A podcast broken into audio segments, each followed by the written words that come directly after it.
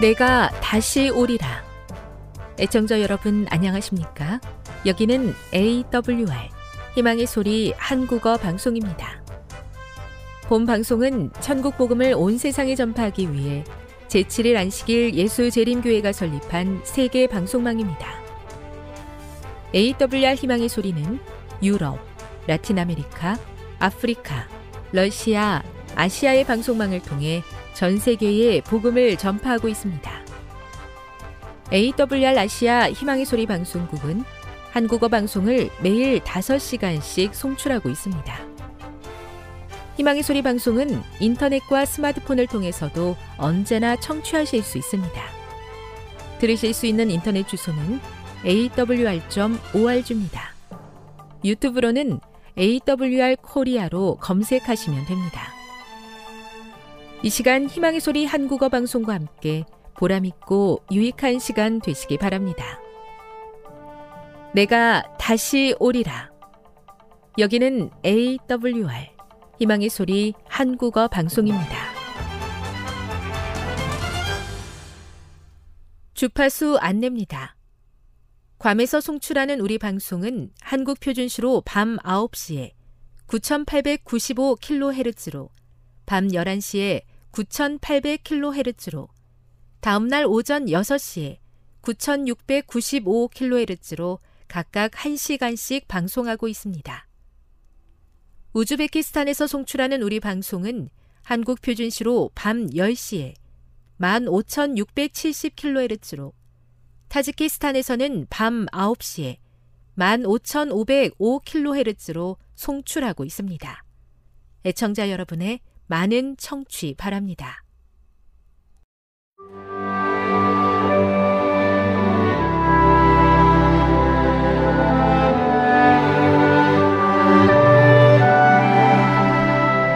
읽어주는 교과 제십삼 과 고난당하신 그리스도.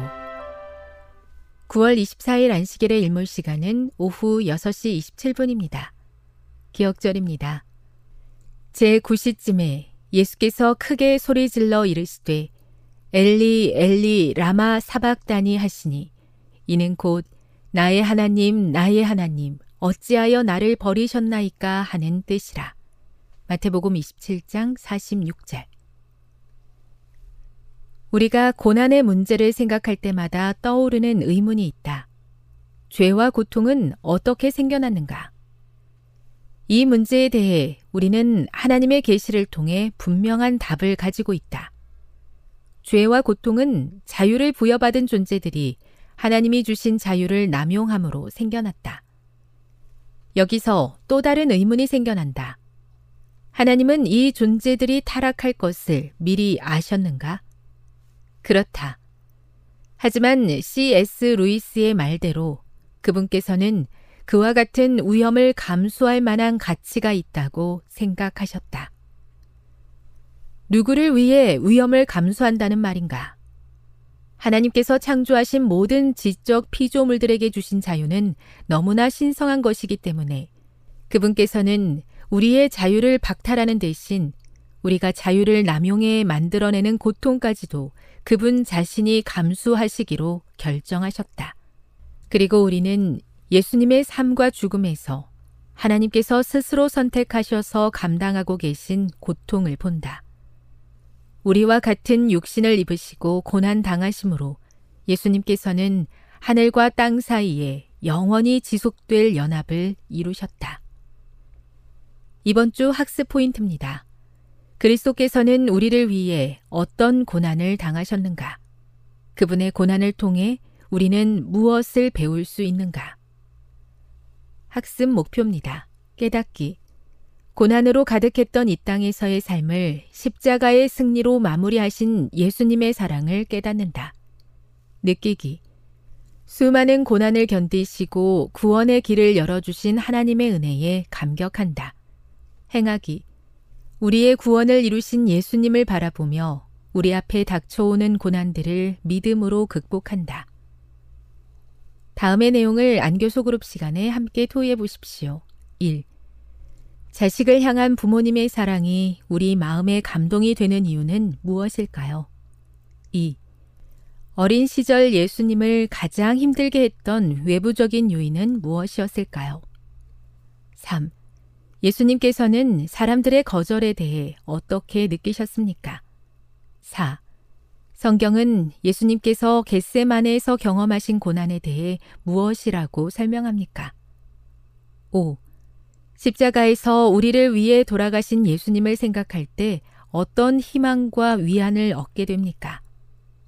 육. 예수님의 십자가가 우리를 위해 이루어 주신 것은 무엇입니까? 칠. 그대를 위한 예수님의 희생과 사랑이 마음에 어떤 울림을 주나요? 그 사랑에 어떻게 반응하시겠습니까? 결론입니다. 예수님의 삶은 고난으로 가득한 삶이었습니다. 죄 없으신 분께서 죄 가운데서 사시는 것 자체가 큰 고통이었지만 사람들의 멸시와 거절은 그분의 마음을 더욱더 아프게 했습니다. 하지만 그런 사람들을 위해 기꺼이 십자가에 달려 돌아가심으로 구원의 길을 열어주셨습니다. 그 사랑을 기억하며 끝까지 충성하면 우리를 위해 준비된 영광스러운 나라에 들어갈 수 있습니다.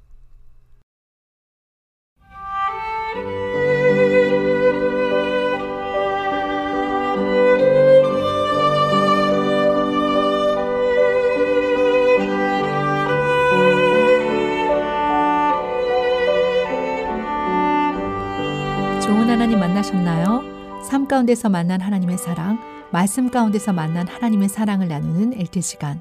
저는 이영미 집사입니다. 오늘은 욥기 십 장 일 절부터 이십이 절에 있는 말씀을 함께 나누겠습니다. 말씀을 나누기 전에 기도하겠습니다.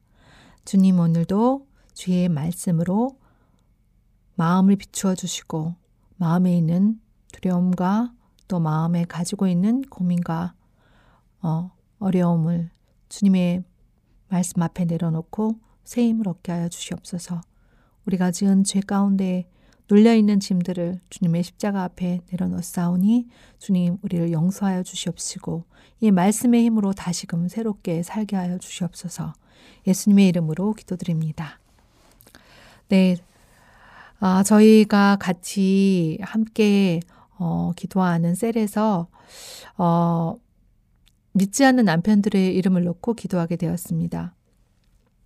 남편들의 이름을 놓고 기도할 때 그 얼굴도 보지 못했고 음, 직접 만나지 못했지만 이름을 놓고 기도할 때 하나님께서 응답을 주셨습니다. 오랫동안 저희가 어, 홀로 교회 나오는 우리 시우 어, 엄마 그 남편을 위해서 드렸던 기도가 이번 주 응답이 됐습니다. 네, 그, 그 남편이 정말 좋아하는 게 골프라는 걸 알고 우리가 자 골프도 잘 못 치고 골프장에 가본 적도 없는 사람들도 모두 그 남편에게 어, 초점을 맞춰서 어, 골프장을 어, 딸린 그 가까운 곳에 어, 펜션을 얻어놓고 펜션에서 함께 밥도 먹고 또 재밌게 보내기도 하면서 어, 그분에게 초점을 맞춰서 함께 사랑을 나누었습니다. 그럴 때 이제 전도의 기간 중에 저 뒤에 어, 목사님께서 어, 시우 아빠 뒤에 오셨죠? 라고 하는 것입니다. 네, 그 딸과 많이 닮아 있었습니다. 네, 저희가 기도하고 있던 그 사람이 틀림없었습니다. 저희들 한 사람 한 사람 만난 적이 없었지만 그분을 붙들고 눈물이 나왔습니다. 그때 그분은 이해하지 못했습니다. 왜 날 보고 눈물을 흘리는지. 너무 감사하고 기뻐서 행복해서 온다고 했습니다. 영혼을 기다리는 그 마음이 모두나 하나 같았기 때문에 누구라고 할 것도 없이 눈물과 기쁨이 어, 마음에서 쏟아져 나왔습니다. 아, 우리가 이 땅에서 이렇게 기쁜데 하나님께서는 얼마나 하늘에서 기쁘실까 생각하니 마음이 벅차올랐습니다. 영혼을 인도하는 기쁨은 이런 거구나. 아, 정말 쉽게 올 수 없다고 생각하면서 포기한 것이 아니라 그 이름을 놓고 기도했을 때 하나님께서 이렇게 응답해 주신구나라를 어, 정말 느끼면서 하나님은 살아계시고 영혼을 위해 간절한 마음을 가질 때 그 영혼을 교회로 인도하신다는 사실에 너무나 기쁨 감사가 넘쳤습니다. 네, 오늘은 욥기서 십 장 일 절부터 이십이 절에 있는 말씀인데요. 먼저 말씀을 읽다가 보니 일 절부터 팔 절까지는 욥이 음, 자신이 왜 고난을 당하는지 모르겠다고 그 고난의 이유에 대해서 묻습니다. 그 십사 절부터 이십이 절까지는 너무 힘든 이 욥은 자신이 차라리 죽었으면 좋겠다고 생각을 하면서 죽기를 자처하는 내용들로 계속됩니다. 구 절부터 십삼 절에는 어떻게 그가 이렇게 죽게 된 상황에 처했는지에 대한 것들이 말씀이 나오는데요. 먼저 저, 저는 첫 번째로 어, 욥기서 음, 이 십 장의 일 절에 보면 내 영혼이 살기에 곤비하니 내 원통함을 발설하고 내 마음의 괴로운 대로 말하리라 하고 어, 일 절에 어, 욥이 어, 지금 마음이 얼마나 아픈지에 대해서 심정을 일 절에서 이야기하고 있습니다. 생명을 미워하고 원망할 수만큼 마음이 아프다는 것이 지금 욥의 심정입니다. 곧이어 욥은 하나님께 무슨 말을 하였나요? 네, 제발 하나님께 죄인 취급하지 말아달라고 했습니다. 제발 왜 나를 치시는지 이유라도 말해달라고 했습니다. 욥은 왜 이런 말들을 했을까요? 왜 죄인 취급하지 말아달라고 했을까요? 그것은 바로 친구들과 주변 사람들이 욥을 향해 죄를 회개하라고 하였기 때문입니다. 그때 욥의 심정 어땠을까요? 욥은 너무나 마음이 아프고 생명을 미워할 만큼 정말 죽고 싶을 만큼 힘든 심정이었습니다. 욥은 또한 여기서 보면 욥이 하나님을 오해하는 장면들이 나옵니다. 욥은 하나님을 어떻게 오해했습니까? 죄를 찾고 허물에 주목하시는 분이라고 했습니다. 죽게 하려고 하시는 분이었다고 했습니다. 생명과 은혜를 주시고 돌봐주시고는 그러면 지금 이런 어려운 일이 있다는 건 다른 뜻이 있는 건 아니었는가 의심하는 마음이 있었습니다. 죄를 짓는다면 용서치 않으실 분이라 했습니다. 또한 화풀이를 하시고 증거를 대며 압제하는 분이라고 했습니다. 아, 이 모든 것이 하나님으로부터 왔다고 생각했기 때문에 어, 이렇게 생각하는 것입니다. 그렇다면 욥은 욥 스스로를 어떻게 생각했을까요? 이 고난의 이유에 대해서 어떻게 생각했을까요? 그는 뒤에 보면 만약이라는 표현을 씁니다. 만약 내가 죄를 짓는다면 악인이라면 벌받아 마땅하지만 음, 그렇지 않다는 것입니다. 자신은 죄를 지은 것이 없다는 것입니다. 또한 그는 이 고통이 걷어지지 않으자 어떤 행동을 했나요? 어, 그는 왜 태어나지 않았으면 좋겠다는 말을 했나요? 고통이 가득 차서 그는 차라리 죽게 해달라고 주님께 청합니다. 편하게 해달라고 하는 것입니다. 죽는 것이 차라리 편하겠다고 하는 것입니다. 이때 욥의 상황은 어땠나요? 네. 양떼와 낙이 이 재산들을 모두 빼앗기고 종들, 종들은 죽임을 당하고 낙타와 낙타는 와 강풍에 어, 자녀들이 깔려 죽고 욥의 아내마저 하나님을 저주하고 죽으라고 합니다. 온몸에 종기가 나서 기왓장으로 긁고 있습니다.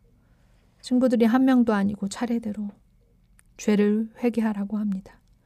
정말 욥은 그 마음이 아, 정말 참을 수 없는, 정말 자신의 몸, 몸이 아프고, 재산이 없고, 경제적으로 그러니까 어렵고, 또 그들, 그가, 그거를 함께 도울 수 있는 종들은 모두 다 어, 죽임을 당해서 없고, 일을 하려 해도 혼자 해야 하고, 또한 어, 자녀들이 모두 죽었기 때문에 그 슬픔과 그 괴로움이 말로 형용할 수 없는 상태에 이른 것입니다. 정말 우리말로 엎친 데 덮친 격으로 모든 재앙이 그 안에 있고 또 그 재앙의 원인이 바로 욥이 회개하지 않은 죄에 있다는 것입니다. 욥은 무슨 죄를 지었는지 기억하고 있지 못하고 생각이 나지 않는데도 불구하고 어, 차례로 친구들이 죄를 잘 생각해봐라. 죄를 회개하지 않았기 때문에 이런 일이 왔다고 했을 때 욥의 마음은 정말 무엇이라도 어, 정말 가, 그 마음에 있는, 마, 가슴에 있는 그 생각을 찍어서 보내, 보여주고 싶었을 것입니다.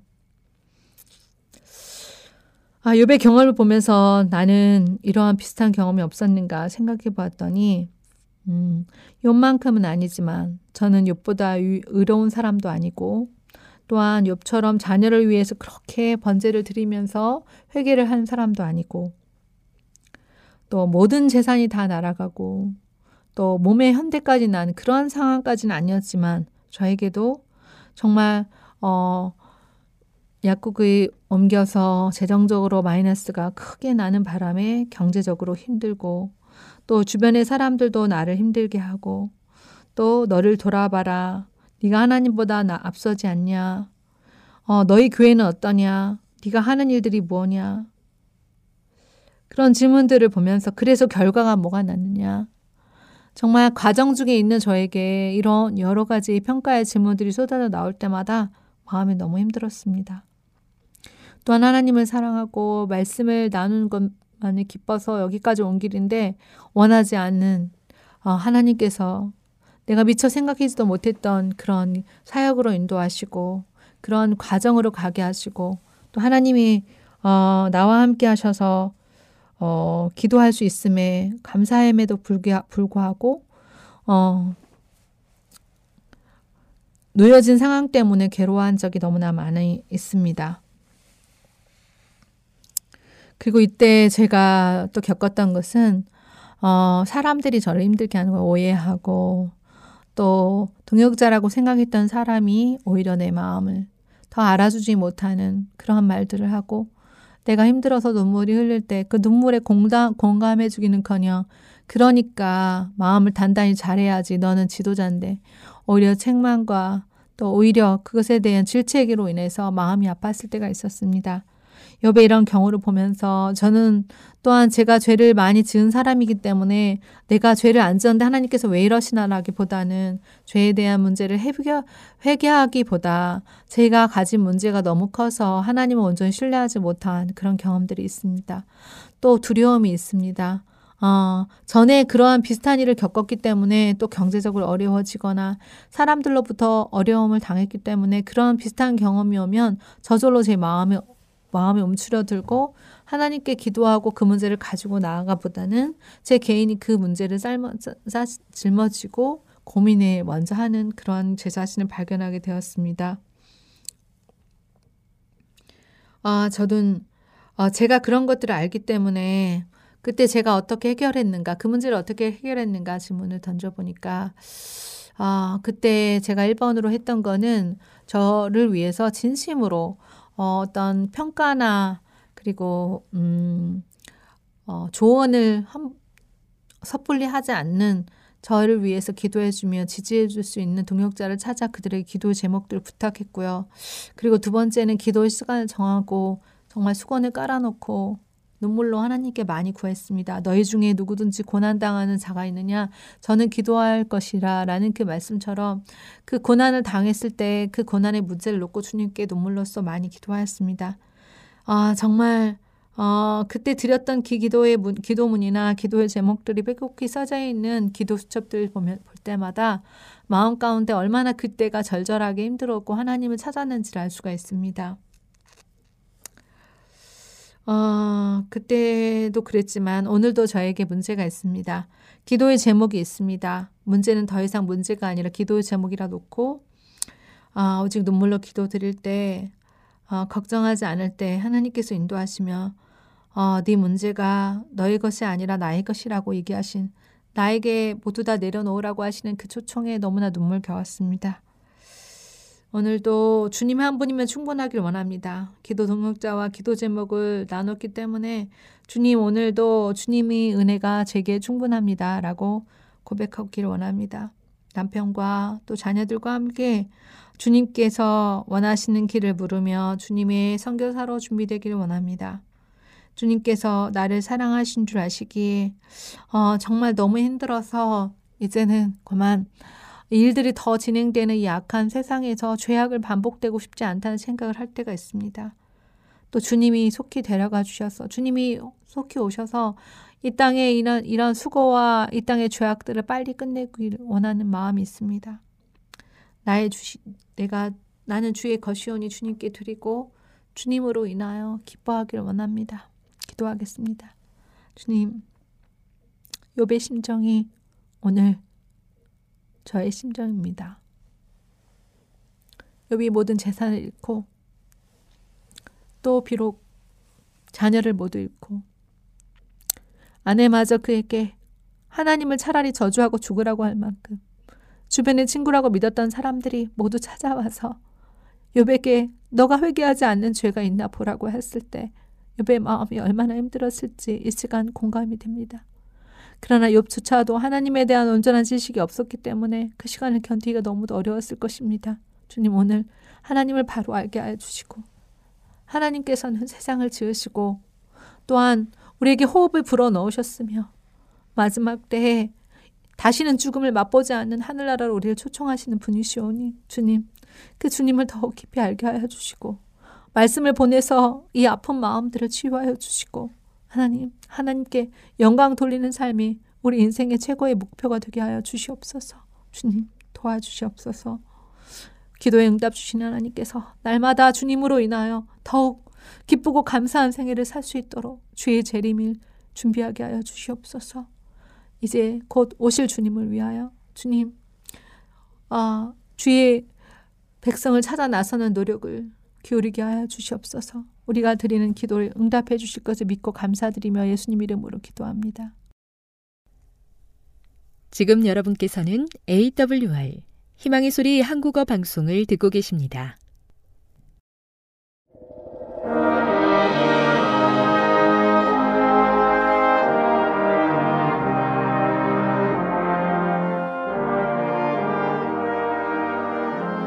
시청자 여러분, 안녕하십니까?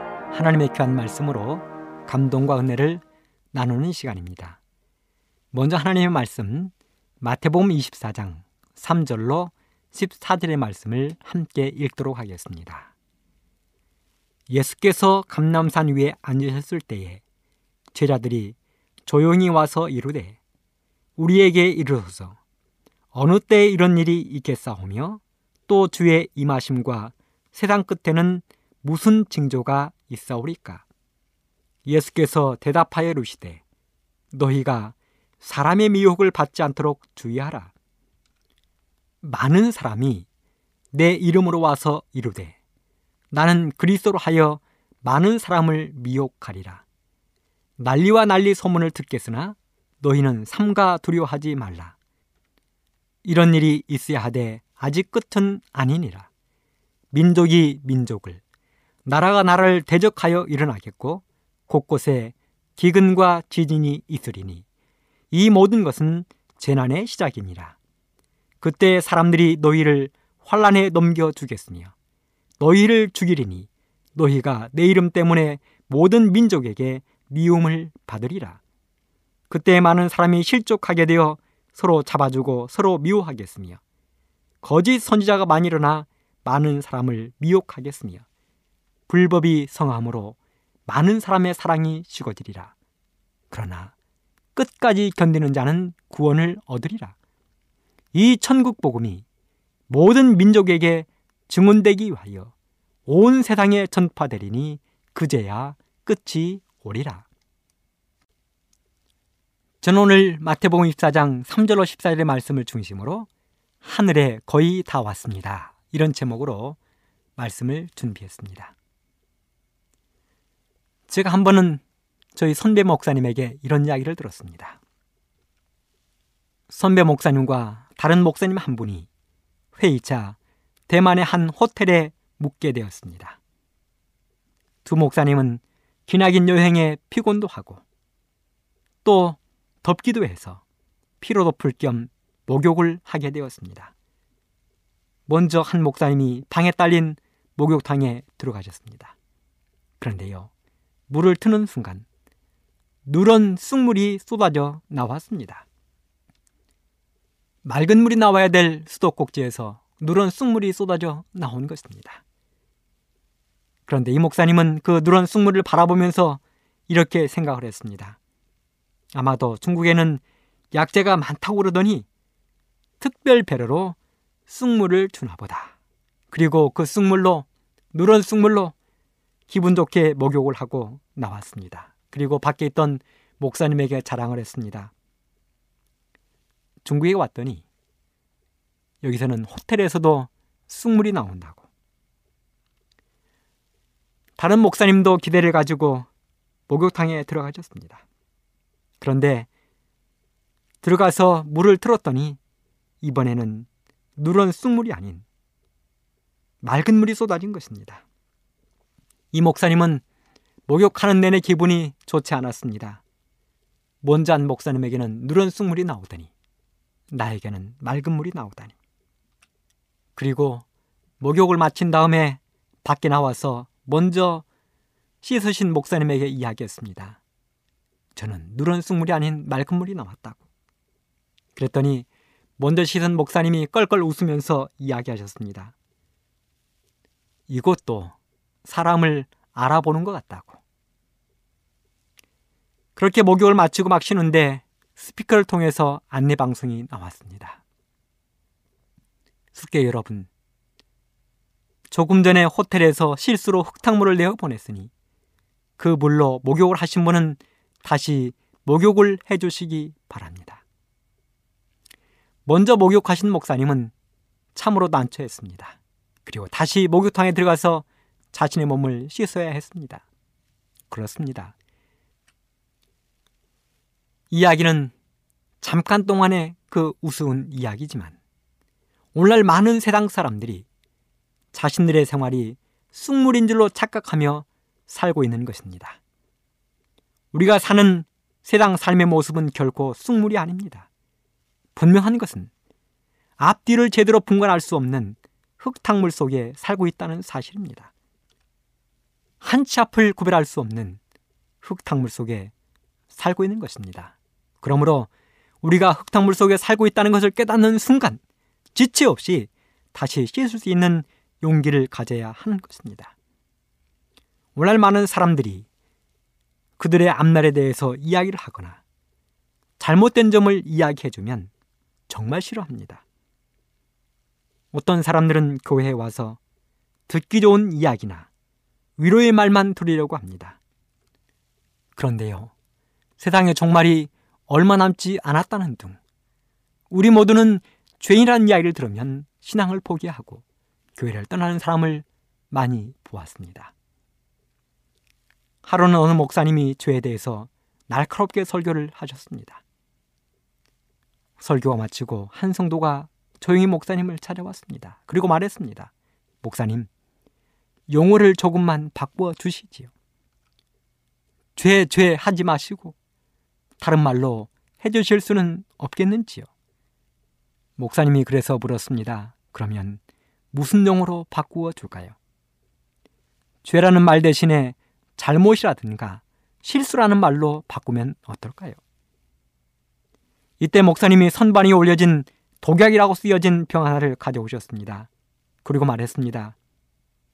성도님, 이건 독약이 분명한데 여기에다 독약이라고 쓰지 않고 진통제라고 써놓을까요? 그렇습니다. 마지막을 향하여 달려가고 있는 이 시대에 많은 사람들의 마음속에 언제부터인가 이 세상에 안주하려는 그 마음이 조금씩 들기 시작하고 있습니다. 하나님을 믿는다고 하는 사람들도 이 땅에 소망을 두고 살아가려는 모습이 종종 보이고 있습니다. 예수님은 어제도 안 오시고 오늘도 안 오셨으니 내일도 안 오실 것이라고 믿고 싶어합니다. 처음에는 모든 것을 예수님 중심으로 생각했지만 이제는 이 땅에서 오래 살 것처럼 생각이 변했습니다. 처음에는 예수님의 재림에 대해서 말씀을 들으면 가슴이 두근거리고 뛰었는데 지금은 저 설교는 옛날에 들었던 것이라고 미리 생각을 정해버립니다. 처음에는 죄에 대해 지적하면 회개해야 되겠다고 생각했는데 지금은 그렇지 않은 모습을 많이 보게 되는 것입니다. 오늘 여기 마태복음 이십사 장 삼 절로 십사 절에 보면 예수 그리스도의 재림에 관하여 예수님과 제자들 사이에 이야기가 오가는 것을 볼 수 있습니다. 이십사 장 삼 절에 보면 제자들이 엄청나게 중대한 질문을 예수님께 드렸습니다. 또 주의 임하심과 세상 끝에는 무슨 징조가 있사오리까? 예수님의 임하심과 세상 끝날에는 어떤 징조들이 있겠습니까? 어떤 징조가 있으면 이 세상에 끝이 오겠습니까? 그 질문에 대하여 예수님은 마태복음 이십사 장 사 절부터 십사 절에 자세하게 알려주셨습니다. 속 시원하게 알려주셨습니다. 예수님은 재림의 시기에 대하여 다음과 같이 말씀하셨습니다. 마태복음 이십사 장 삼십육 절, 그날과 그때는 아무도 모르나니 하늘의 천사들도 아들도 모르고 오직 아버지만 아시느니라. 마태복음 이십사 장 사십이 절로 사십사 절, 그러므로 깨어있으라. 어느 날에 너희 주가 임할런지 알지 못함이니라. 너희도 아는 바니 만일 집주인이 도적이 어느 경점에 올 줄을 알았다면 깨어있어 그 집을 뚫지 못하게 하였으리라. 이러므로 너희도 예비하고 있으라. 생각지 않은 때에 인자가 오리라. 마태복음 이십사 장 삼십이, 삼십삼 절, 무화과나무의 비유를 배우라. 그 가지가 연하여지고 잎사귀를 내면 여름이 가까운 줄 아나니 이와 같이 너희도 이 모든 일을 보거든 인자가 곧 예수님이 문 앞에 이른 줄을 알라. 예수님의 이 말씀을 종합해보면 이 땅에서 우리는 그리스도의 재림의 시기는 아무도 알 수 없지만 생각지 않은 때 오심으로 징조가 보이거든 깨달아 알고 준비하라는 것입니다. 그러므로 우리는 내일 오시더라도 백 년 뒤에 오시듯 준비하고 백 년 뒤에 오시더라도 내일 오시듯 준비해야 하는 것입니다. 사람들은 이런 모습이 보이면 내일은 비가 올 것이라고 이야기합니다. 밤하늘에 달무리가 보이면 내일은 비가 올 것이라고 사람들은 생각합니다. 우리 어른들의 허리가 쑤시고 무릎이 쑤시면 아이고 내일은 비가 올 것 같다고 이야기합니다. 마파람이 불고 개미들이 줄을 지어 가면 사람들은 비가 올 것이라고 생각합니다. 그런 것처럼 예수님도 이런 이런 이런 모습이 보이거든 예수님이 오실 때가 가까운 줄을 알라고 말씀해 주셨습니다. 예수님이 재림하는 그때는 우리가 알 수 없지만 징조를 통하여 예수님이 가까이 오실 때를 알아보라는 것입니다. 그러므로 우리는 그 징조에 대하여 알고 있다는 사실에 아멘해야 할 것입니다. 대략 성경 속에는 열두 가지의 징조를 예수님께서 말씀하셨습니다. 첫 번째는 마태복음 이십사 장 육 절로 칠 절, 전쟁의 징조입니다. 난리와 난리 소문을 듣겠으나 너희는 삼가 두려워 말라. 민족이 민족을, 나라가 나라를 대적하여 일어나겠고. 천구백십사 년부터 천구백십팔 년까지 일 차 세계대전이 있었습니다. 천구백삼십구 년부터 천구백사십오 년까지 이 차 세계대전이 있었습니다. 여러분, 이 전쟁을 통하여 칠천만 명 이상의 사상자와 실종자가 나왔습니다. 천구백 년부터 천구백칠십 년까지 칠십 년은 지구상은 피로 얼룩진 역사였습니다. 끊임없는 전쟁이 있었습니다. 우리가 살고 있는 대한민국과 우리 북한 동포들이 살고 있는 이 땅도 역사적으로 구백 번 이상이나 엄청난 전쟁을 치룬 전쟁의 현장입니다. 예수님은 말씀하셨습니다. 난리와 난리 소문을 듣겠으나 너희는 삼가 두려워 말라. 오늘날도 이 땅의 수많은 나라들이 전쟁을 치르고 있습니다. 애석하게도 우리 대한민국과 북한도 여전히 휴전협정을 맺고 남북 동포들이 서로를 향하여 총부리를 겨누고 있는 현상을 저희들은 보고 있지 않습니까? 두 번째는 기근에 대하여 말씀하셨습니다. 기근의 징조, 배고픔의 징조입니다. 마태복음 이십사 장 칠 절로 팔 절에 처처에 기근이 있겠다고 말씀하셨습니다. 현 세기에 가장 큰 세 번의 기근이 있었습니다. 천구백이십일 년, 천구백삼십삼 년 러시아에 큰 지진이 있었습니다. 천구백이십팔 년부터 천구백삼십 년까지 중국에 기근이 있었습니다. 천구백사십삼 년부터 사십사 년까지 벵갈 지방에 큰 기근이 있었습니다. 이 기근으로 이천만 명 이상이 굶어 죽었습니다. 현재는 어떻습니까? 아프리카 지역을 중심으로 매년 수백 수천만 명의 어린아이들, 가난한 사람들이 굶어 죽어가고 있습니다. 기근의 징조가 있을 거라고 말씀하셨습니다. 세 번째는 지진의 징조입니다. 마태복음 이십사 장 칠 절로 팔 절. 초처에 기근과 지진이 있으리니. 지나간 모든 지진은 차치하고서라도 지난 이천사 년 십이월 이십육 일 아침 일곱 시 오십팔 분 인도양에 엄청난 지진이 있었습니다. 쓰나미가 있었습니다. 바다 해일이 일어난 것입니다. 그 지진으로 인하여 이십만 명 이상의 사람들이 하루아침에 목숨을 잃었습니다. 이천팔 년 오월 십이 일 중국 쓰촨성에서 엄청난 지진이 있었습니다. 칠만 명이 죽고 삼십만 명 이상의 사람들이 부상을 당했습니다. 이천십 년 일월 십삼 일 아침 여섯 시 오십삼 분 아이티 섬나라 대지진이 있었습니다. 이십이만 명이 사망하고 삼십만 명 이상이 부상을 당했습니다. 이천십일 년 삼월 십일 일 일본 후쿠시마 대지진이 있었습니다. 원자력 발전소가 파괴되고 수만 명의 사람들이 목숨을 잃었습니다. 최근에는 지진이 너무도 흔해서 이제는 사람들이 몇십 명, 몇백 명, 몇천 명 죽는 지진은 이제 눈도 깜짝하지 않습니다. 예수님 말씀하셨습니다. 마지막 때가 되면 처처에 지진이 있을 것이라고 말씀하셨습니다. 네 번째는 온역의 징조입니다. 누가복음 이십일 장 십일 절. 온역, 이름 모를 질병들이 온 세상에 발생하는 것입니다.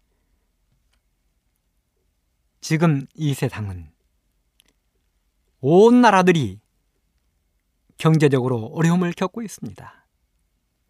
우리 북녘 동포들이 살고 있는 북한은 물론이거니와 한국도 경제적으로 어려움을 겪고 있습니다. 유럽에 있는 여러 나라들이 경제적으로 어려움을 겪고 있습니다. 악화일로입니다. 그런데요, 단 하나 어렵지 않은 곳이 있는데 바로 약국과 병원들입니다. 약국과 병원은 문전성시를 이루고 있습니다. 온갖 이름 모를 질병들로 약국과 병원이 문전성시를 이룬다는 것, 병에는 장사가 없습니다. 다섯 번째는 속력의 징조입니다. 다니엘서 십이 장 사 절에 보면 다니엘아 마지막 때까지 이 말을 간수하고 이 글을 봉함하라. 많은 사람이 빨리 왕래하며 지식이 도하리라. 역사적으로 오늘날처럼 빨리 왕래하던 시기는 일찍이 없었습니다. 이처럼 놀라운 속력이 성취된 적도 꿈꿔본 적도 없습니다. 그런데 지금은 어떻습니까? 우리 북한 동포들이 들으면 조금 이상하겠지만 지금 온 세상은 속도전입니다. 속도전쟁입니다. 얼마나 빨리 달리는지 모릅니다. 십팔 세기 후반에 영국에서 시작된 산업혁명이 있었습니다. 산업혁명은 기술 혁신입니다. 급격히 산업이 발전한 것입니다. 천칠백육십구 년 제임스 와트라는 사람이 증기기관차를 발견했는데 시속 삼 점 육 킬로미터를 달렸습니다. 한 시간에 삼 점 육 킬로미터, 곧 십리가 못 되는 거리를 가는 기차를 발견했습니다. 그런데 오늘은 어떻습니까? 지금 대한민국만 해도 케이티엑스가 있어서 기차죠. 빨리 달리는 기차죠. 시속 삼백 킬로미터를 가는 시대가 되었습니다. 천구백삼 년 라이트 형제가 비행기를 발견했습니다. 그런데 지금 비행기를 타면 시속 팔백에서 구백 킬로미터를 갑니다. 천구백육십구 년 칠월 이십 일에는 드디어 사람이 하늘에 떠있는 달에까지 착륙하게 되었습니다. 사람들이 빨리 왕래합니다. 그래서 다니엘서 십 장 사 절에 보면 다니엘아 마지막 때까지 이 말을 간수하고 이 글을 봉함하라. 많은 사람이 빨리 왕래하며 지식이 더할 것이다. 여섯 번째는 지식의 증가입니다. 다니엘서 십이 장 사 절에 그 말씀을 기록했습니다. 지식이 더할 것이라고. 오늘날 우리는 인간적인 발명의 유행병을 목격하고 있습니다. 뱃속에 들어있는 아기도 수술해서 낳게 하는 세상입니다. 과학과 의학, 운송, 교통, 학문 등 모든 분야에서 눈부신 발전을 이루었습니다. 우리가 쓰고 있는 컴퓨터, 대한민국의 모든 집에는 컴퓨터가 다 있습니다. 학교에도 사무실에도 컴퓨터가 없는 곳이 없습니다. 우리 북한 동포들에게도 이런 날이 속히 이르렀으면 좋겠습니다. 그런데 이 컴퓨터라는 것, 이 컴퓨터라는 것은 천구백칠십 년대 후반 미국의 스티브 잡스라는 사람에 의하여 처음 등장했습니다. 그런데요, 지금은 지구촌에 수십억 명이 학교와 사무실과 가정에 컴퓨터를 들여놓고 있습니다.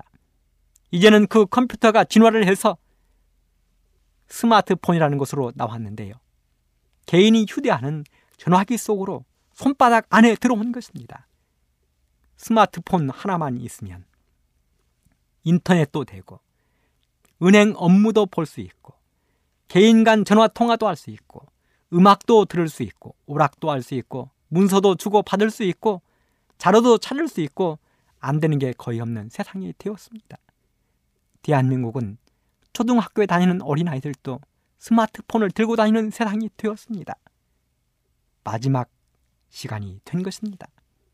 일곱 번째는 공포의 징조입니다. 누가복음 이십일 장 이십오 절 이십육 절. 세상 사람들이 세상의 임할 일을 생각하고 무서워함으로 기절하리니 이는 하늘의 권능들이 흔들리겠습니다. 이렇게 편리한 세상이 되어도 날마다 들려오는 사건과 사고 소식들을 들으면서 사람들은 기절하겠다고 이야기했습니다. 일본 후쿠시마 대지진이 있었을 때 수많은 사람들이 기절했습니다. 기절하는 것입니다. 두려워 떠는 것입니다. 공포에 떠는 것입니다. 여덟 번째는 고통하는 때의 징조입니다. 디모데후서 삼 장 일 절 오 절에 보면 네가 이것을 알라. 말세에 고통하는 때가 이르리니. 말세가 되면, 세상의 끝이 되면 고통하는 때가 이른다는 것입니다. 그런데요, 이 말을 영어 성경에서는 이렇게 기록을 해놓았습니다. Time of Stress. 스트레스를 받는다는 것입니다. 직장에서 스트레스를 받습니다. 학교에서 스트레스를 받습니다. 가정에서도 스트레스를 받습니다. 온 세상이 스트레스로 인하여 고통하는 때가 된 것입니다. 아홉 번째는 노아와 소돔 고모라의 때의 징조입니다. 누가복음 십칠 장 이십육 절로 삼십 절에 보면 이렇게 기록했습니다. 노아의 때에 된 것 같이 인자의 때에도 그러하리라. 노아가 방주에 들어가던 날까지 사람들이 먹고 마시고 장가들고 시집가더니 홍수가 나서 저희를 다 멸하였으며, 또 롯의 때와 같으리니 사람들이 먹고 마시고 사고 팔고 심고 집을 짓더니 롯이 소돔에서 나가던 날에 하늘로서 불과 유황이 비오듯 하여 저희를 멸하였느니라. 인자의 나타날 때에도 이러하리라. 그렇습니다. 마지막 때가 되면, 말세가 되면 사람들이 식욕과 성욕의 방종에 빠질 것입니다. 동성연애가 급증하고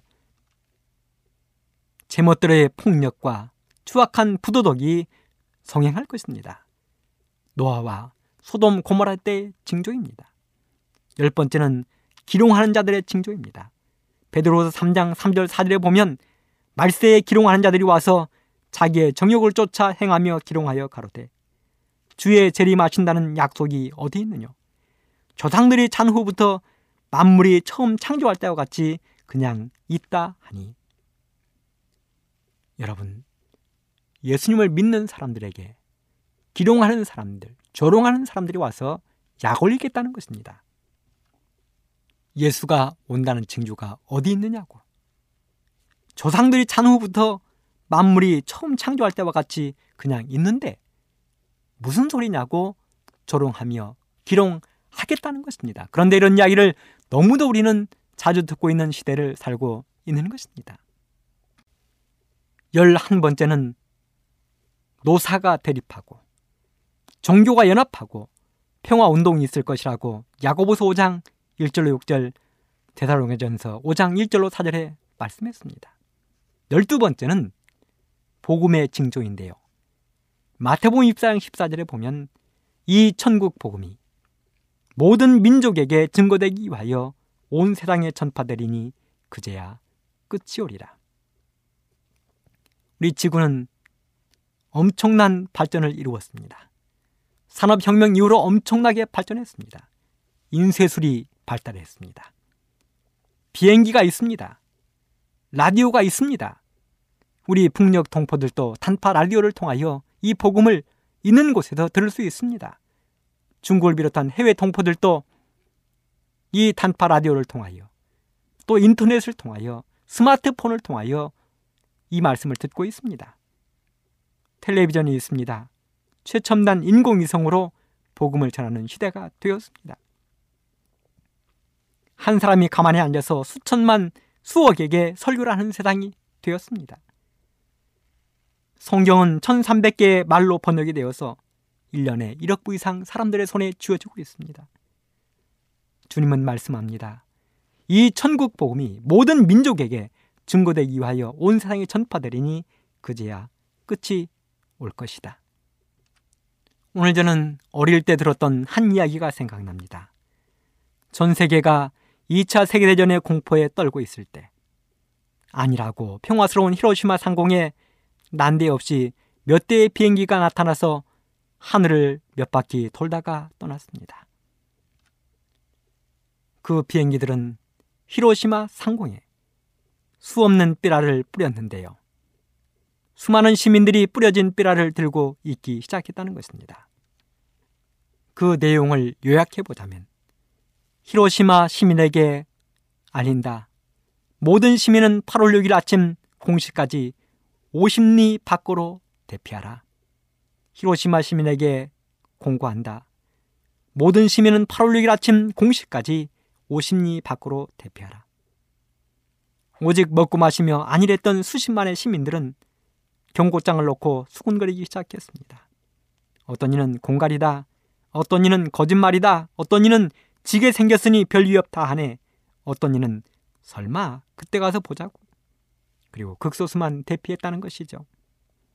드디어 천구백사십오 년 팔월 육일 아침 히로시마에는 엄청난 원자폭탄이 투하되고 그 원자폭탄으로 삼십만 명이 죽거나 부상을 당했습니다. 히로시마 시내가 완전히 잿더미가 되었습니다. 사랑하는 애청자 여러분, 우리는 미국의 공군이 뿌려놓은 것과는 비교할 수도 없는 엄청난 그리스도의 재림을 눈앞에 두고 살고 있습니다. 절대로 거짓이 없는 우리 예수님께서 성경 전체를 통하여 천 번 이상 예수님의 재림에 대하여 경고하고 있습니다. 이제 우리는 우리의 목적지인 하늘에 거의 다 왔습니다. 이 방송을 들으시는 우리 애청자 여러분, 특별히 북한 동포 여러분, 우리의 목적지, 영원한 행복이 있는 하늘에 거의 다 왔습니다. 조금만 더 가면 되는 것입니다. 조금만 더 인내하면 되는 것입니다. 예수님은 오실 것입니다. 모든 징조들이 예수님이 오셔야 됨을 알려주고 있습니다. 그러므로 우리는 오늘도 내일도 모든 시간들을 통하여 주님의 재림을 철저히 준비하고 주님이 오시면 한 날 없는 빠짐없이 영원한 하늘에서 주님이 준비하신 영생을 얻게 되기를 간절히 바라면서 이 시간을 마치도록 하겠습니다. 감사합니다.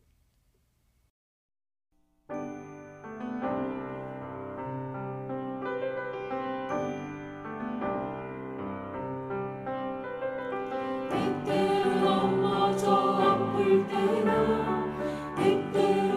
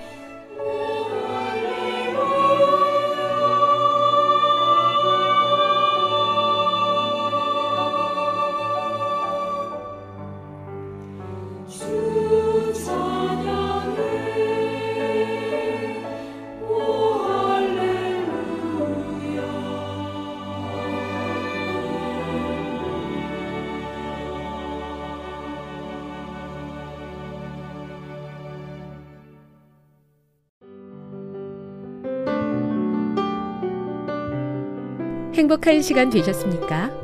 지금까지 여러분께서는 에이 더블유 알 희망의 소리 한국어 방송을 청취하셨습니다. 방송을 청취하시고 문의를 원하시는 분은 우편번호 공이사육일 대한민국 서울시 동대문구 이문로 일길 십일 희망의 소리 방송부 앞으로 편지나 엽서를 보내주시거나 지역번호 공이 삼이구구 오이구육 팔번으로 전화주시기 바랍니다. 지금까지 함께해 주신 애청자 여러분들께 감사드립니다. 애청자 여러분, 다음 이 시간까지 하나님 안에서 늘 평안하십시오. 감사합니다. 내가 다시 오리라. 여기는 에이 더블유 알, 희망의 소리 한국어 방송입니다.